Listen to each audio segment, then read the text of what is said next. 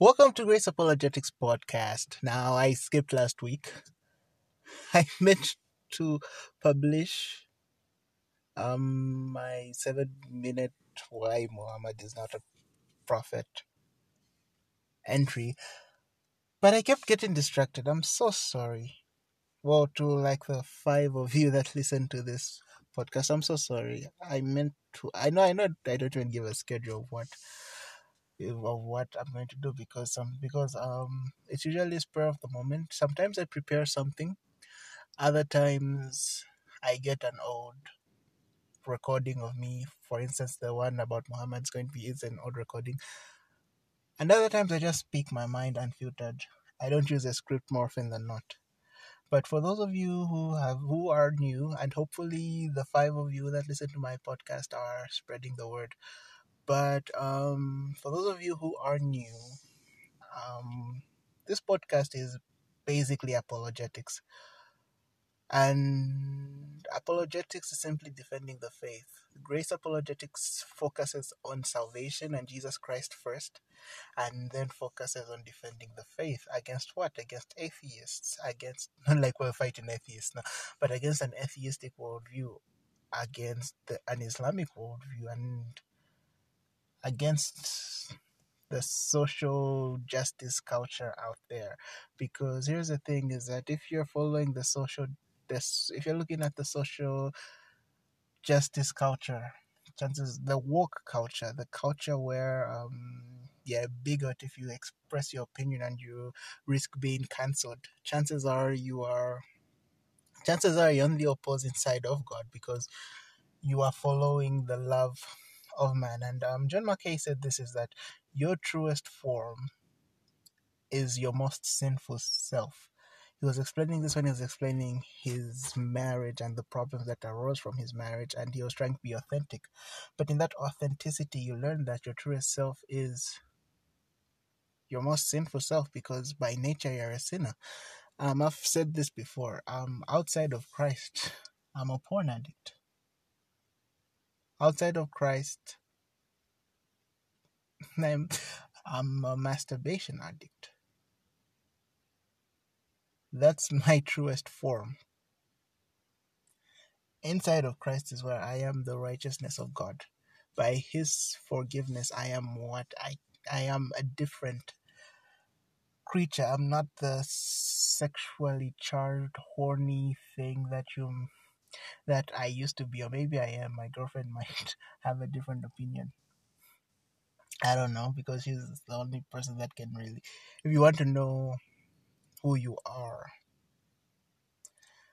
chances are your significant other knows you more than you know yourself. So if you want to know your shortcomings, ask them and they'll give you a laundry list. And so, yeah, so outside of Christ, I know who I am outside of Christ. And trust me, I'm not proud of any of that. Notice each time somebody that's gay or that's non binary or whatever the woke words are these days, notice what they say is that they go through a period of self discovery. But as Christians, we are not supposed to go through periods of self discovery. We need to, in order to discover what we can do. And I don't like making my theology human based, but it's true in an it's true in a sense that for you to discover what you can do, you need to go to your God. For instance, Abraham, and I'll use Abraham. In Romans chapter 4, Abraham says that he had nothing to boast about, but everything that he boasts about is through God. And that's that's true, is that um what we can do as Christians is not dependent on who we are, but it is dependent on God and and okay the only thing that you can do is be available to be honest. That's the only thing you can do. And god can and god will do the rest. He's already given you the tools to be something more than you can be. Okay? And so i try I try my best not to make this more i try i really don't like the you can do it sort of things. I always point to your reliance on god and you having a relationship with god that's what grace apologetics is that's that's a summary for hopefully the new people that are there please like, share, and subscribe on whatever wherever you get your podcast from, be it Apple Podcasts, be it on Spotify, be it on Google, be it wherever, even here on Anchor. Okay. So today I'll be answering a series of questions. There are 15 questions aligned. Some familiar, some not so familiar. But we'll see where we get to. Because my job here is to always clear. I always say that I'm God's wingman. I say that I'm here to introduce you to the bridegroom. And so, whatever misconceptions you might have, and I say this that people, that um, preachers are just aids. They're not supposed to be your Bible. They should just help you get to where you need to be. Personal time is always important. So, I'll be answering 15 questions today. Hopefully you enjoy the 15 questions that were sent to me. And if you'd like to send me if you'd like to send me a question um you can send me a voice message here on anchor if you're on if you're on anchor. Um you can send me a message. My gmail is uh, victor Mlenga, Victor Mwape, Victor with a K, Victor Mwape 96 at gmail.com. I hope, hopefully, I'm not inviting creeps. Yeah, or you can um, or you can comment on one of my blog posts at Grace Apologetics or even on Facebook at Grace Apologetics. It has a big GA on its profile picture. Hopefully, you won't get confused. Okay, so this one is from this is the first question comes from a Muslim because um sometimes Muslims have questions for Christians. Why do Christians think Muslims have to convert to be saved. It's simple. Um, salvation is found in Jesus Christ alone. John 3, verse 16. For God so loved the world that he gave his only begotten Son, that whosoever believes in him, him who? Him, the only begotten Son of God. John 3:17 For God did not send his son to the world to condemn it but through him the world may be saved. Um, Philippians chapter 2 and verse 8, I believe, is that we are saved by grace through faith. Um, Romans chapter 3, verse 24, verse 23 and 24, for all, has, for all have sinned and fall short of the glory of God, but all are made righteous through the grace of God that's found through Christ Jesus. I may have butchered that verse. I'm so sorry. but that's the basic gist of it is that um, if you want to be saved, you cannot be a Muslim and be saved. You have to repent of your sins and turn back to the one true God. It applies to everybody. You can't just continue being what you are if you're a Christian. There needs to be turnaround, and they need and they, they need there is a need for fruits to be in your life. So, do why do Christians think why do Christians think Muslims need to convert to be saved? Because Jesus Christ is the only way to salvation. There are no here's the thing, there are many ways to God, but there's only one way to salvation. Because all the roads that we are walking on in life will one day make us be one on one with our Maker. And um, if you did not accept Jesus Christ as your Lord and Savior, I'm sorry, but you're going to face eternal damnation. I also don't like I also don't like um I don't like certain things about Christianity. It's a very icky it's a very icky um thing sometimes. But here's the thing is that I'm not the one who makes the rules. And I've chosen to follow those rules. That's why God has given us that's why God has given us our own paths and our own lives to live, is that at the end of the day we're responsible for our own lives. And here's the thing is that oh but why why wouldn't why would why would I be condemned to hell just because I'm a Muslim? Firstly, you're following a false God. Allah and Yahweh are not the same. And so it does not it's not about it's about the God that you serve. You should be particular. And for those who say religion is overrated, here's it it may be overrated, but you're on a journey to seek truth, and truth is independent of your opinion. And if the truth leads you to saying that Jesus Christ is the one true God, then Why? Why? Why are you saying it's overrated? People who say that are usually misinformed. Here's the thing: is that with all the other gods, and I think I said this in the Trinity Trinity episode that I did, but with the all the other gods, you never have evidence. Jesus says that he is God. Why? Because he's going to die and come back to life. And the difference between Jesus and Lazarus or all the various people that were raised from the dead during the period of the Bible is that Jesus did not need a conduit. He practically raised himself from the dead. The Spirit of God raised him from the dead too, and the Father raised himself from the dead. It was a it was an entire collaboration. Okay, question, a dating question. Woo! I love dating questions. Uh, does technology have an impact on dating? Yes, it does. Because for the first time in human history, you can be in here in Zambia and your girlfriend can be in Canada. And you get to speak face to face. You may not be able to touch or whatever, but but you can you can virtually you can virtually do a lot more than you could do um, back in the day, you have somebody write you a letter that would take a week or a month to be delivered. And it has its advantages, yes, you get that, but to an extent, it's made us a little bit complacent, and it's made us um, it's made us rush through everything. Think of internet dating you don't like somebody, you block them, you want you move on to the next. You're just right. I was on a dating app and I can tell you how it is. Is that you're just there looking and selecting and saying, Oh yeah, oh no, oh yeah, oh no. And so for the first thing that attracts you is the person's look. Before you can even before you can even enter their before you can even enter their bio and read what their what their life is about and know if you're going to click or not but here but it's like a meal you're just there looking through. So to an extent it makes us rush through.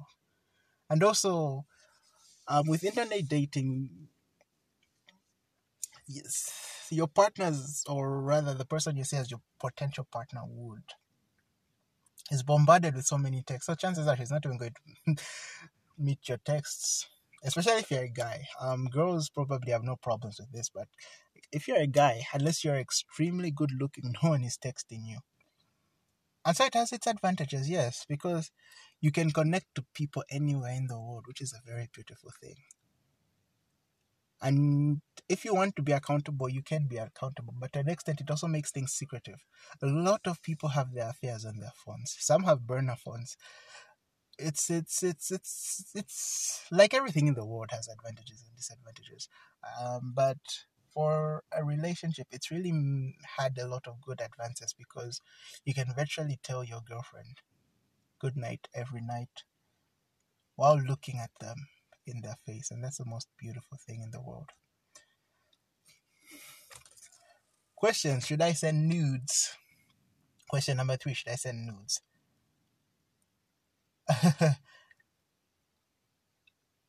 okay from a from a circular aspect, if you send a guy nudes, he's gonna he's gonna he's gonna be happy because that's how we're wired. But if you send a girl nudes, he's gonna be disgusted. But this is Christian, so I'm gonna keep my answers Christian as Christian as possible. Um, should you send nudes? No. Even if you're married, I don't think nudes are appropriate.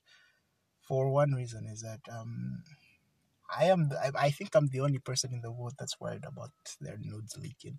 Um, if you're not married, there's really no need for you to send anybody anything inappropriate because um, you're not married, and without marriage, you don't have you don't own your others your significant other's body. Yes, if they dress in a way that's uncomfortable to you, you can speak to them. And they should be in a place where they can understand why what you're wearing is uncomfortable. But I wouldn't advise anybody to send nudes, married or otherwise. Married because things get things on the internet are forever, and things can get leaked out. I would be worried if my junk is all over the internet, even though it's protected?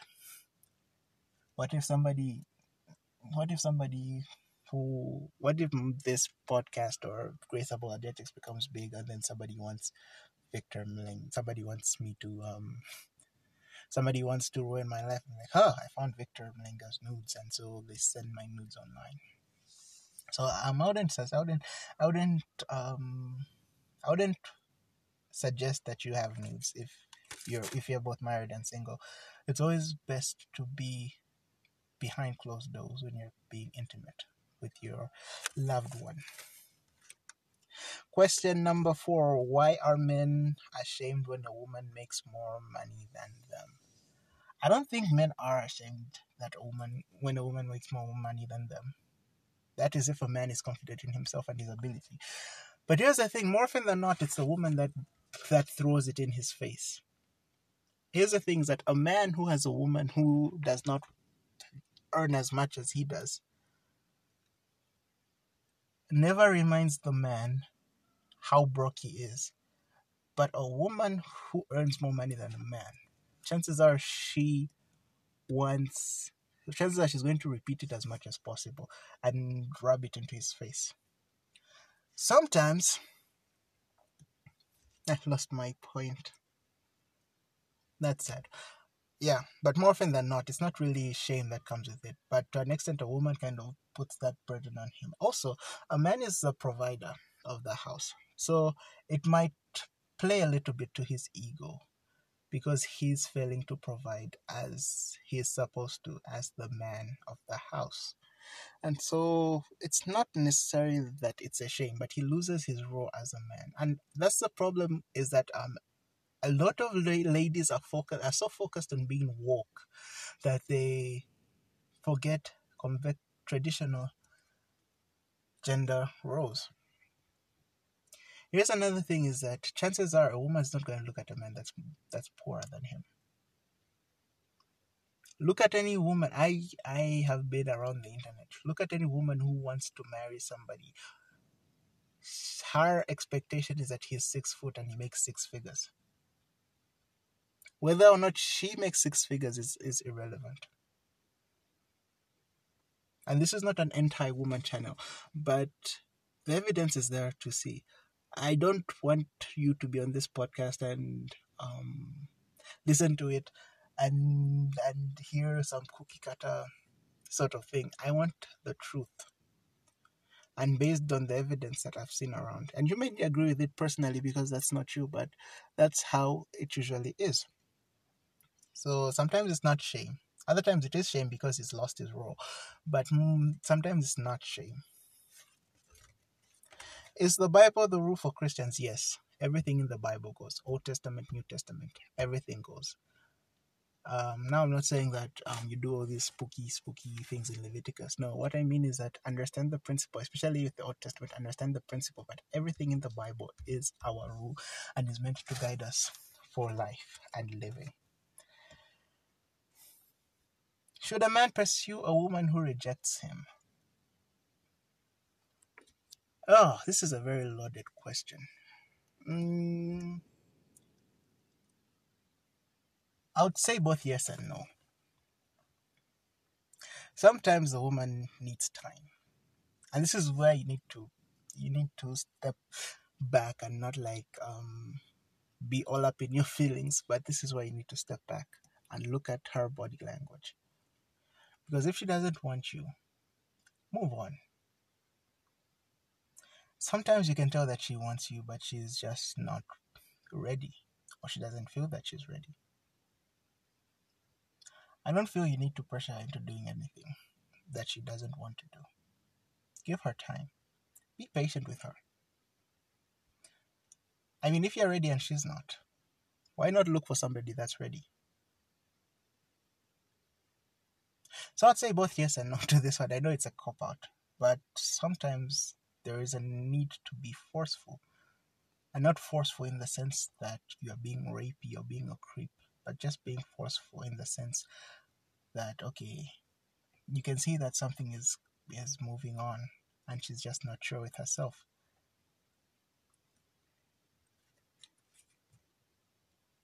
How far is too far physically?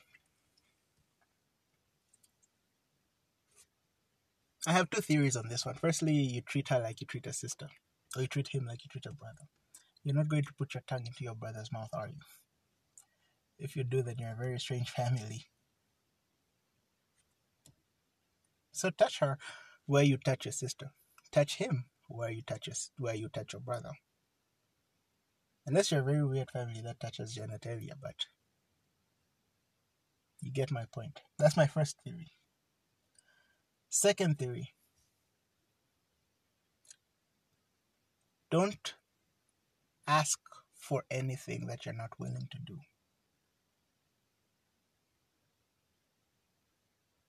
Or rather, you are not comfortable doing.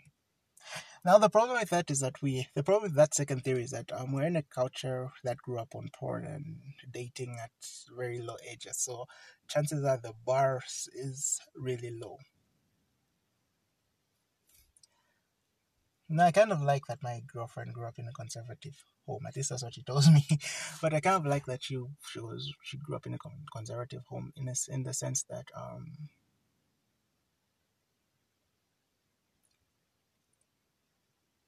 she doesn't wear a swimsuit in the most traditional fashion. No one piece, no two pieces. She has her own special swimsuit. And I'm glad. I'm actually very glad. It's comfortable enough for swimming, but it's decent enough. Because she's not very comfortable showing that much skin.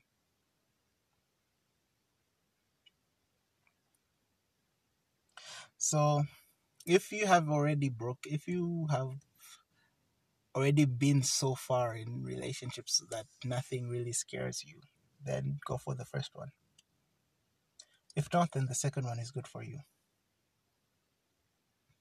Because if you're super conservative, you're not going to ask for something that you wouldn't do. Okay.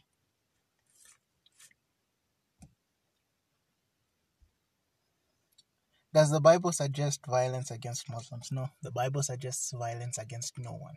Like, what about the Canaanites? Different scenario, and we'll get into that one day. But the Bible suggests nonviolence.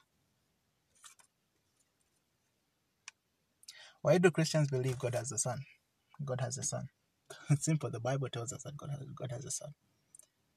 Not only that, but he's the begotten Son of God. Not in the sense that God gave birth to Jesus. No, they've been together, all three of them, eternally. However, you read Psalm chapter 2, and Jesus tells the Father, saying that I have become your begotten.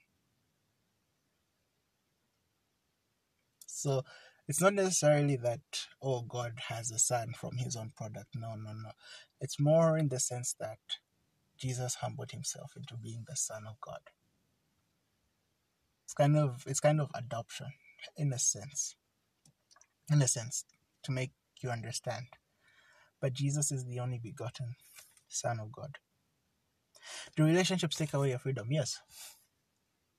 But it depends on what you want, what you mean as being free. Because you cannot do anything in life that that's worthwhile if you want to live a wild life. Here's the thing is each time I look at a girl, I cannot admire her because I have a girlfriend.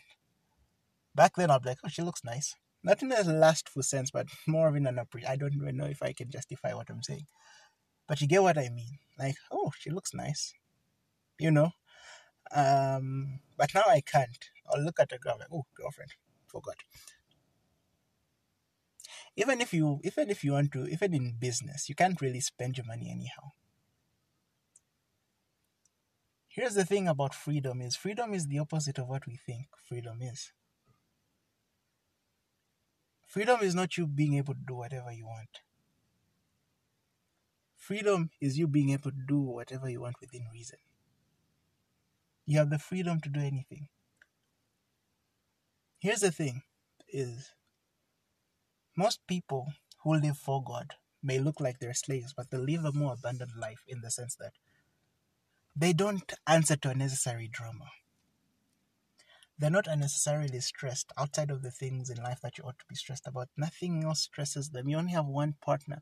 You don't, if you have like five or four, you're not worried constantly that you're going to get caught. That's the beauty about being in Jesus and being in God. And the true freedom that you seek is always within Christ Jesus. In marriage, you're free to do whatever you want within reason. You can have sex as much as you want to have sex. Nobody's going to condemn you. In fact, you can do whatever you want with her as long as both of you are consenting to whatever you're doing. You can do whatever you want with her. Nobody's going to do anything about it.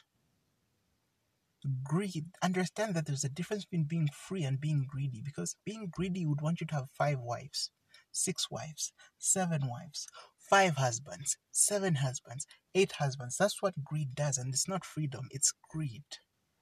Because here's the thing: is that the moment you open yourself up to greed, the, the open you, the more you become a slave to your vices. It's that simple. If you want to live a free life, live your life in moderation. Don't look at what everybody else is doing. Focus focus on God and focus on your partner. Yes, there are restrictions. But to be honest, for you to live a good life, you need to restrict yourself. Even in the secular world, look at people like Elon Musk and Bill Gates. They never became the rich people that they are because they wanted to do whatever they want wanted to do. They worked hard and put themselves in a place where they could do whatever they want to do. And even yet, you don't see Elon Musk abusing his stuff. He's always he's still thinking of ways to go to space and all this stuff. So your definition of freedom is dependent on whether you want to live uh, you want to live if you want to live however you want to live you're not going to go anywhere in this life and so it's honestly dependent on what you think freedom is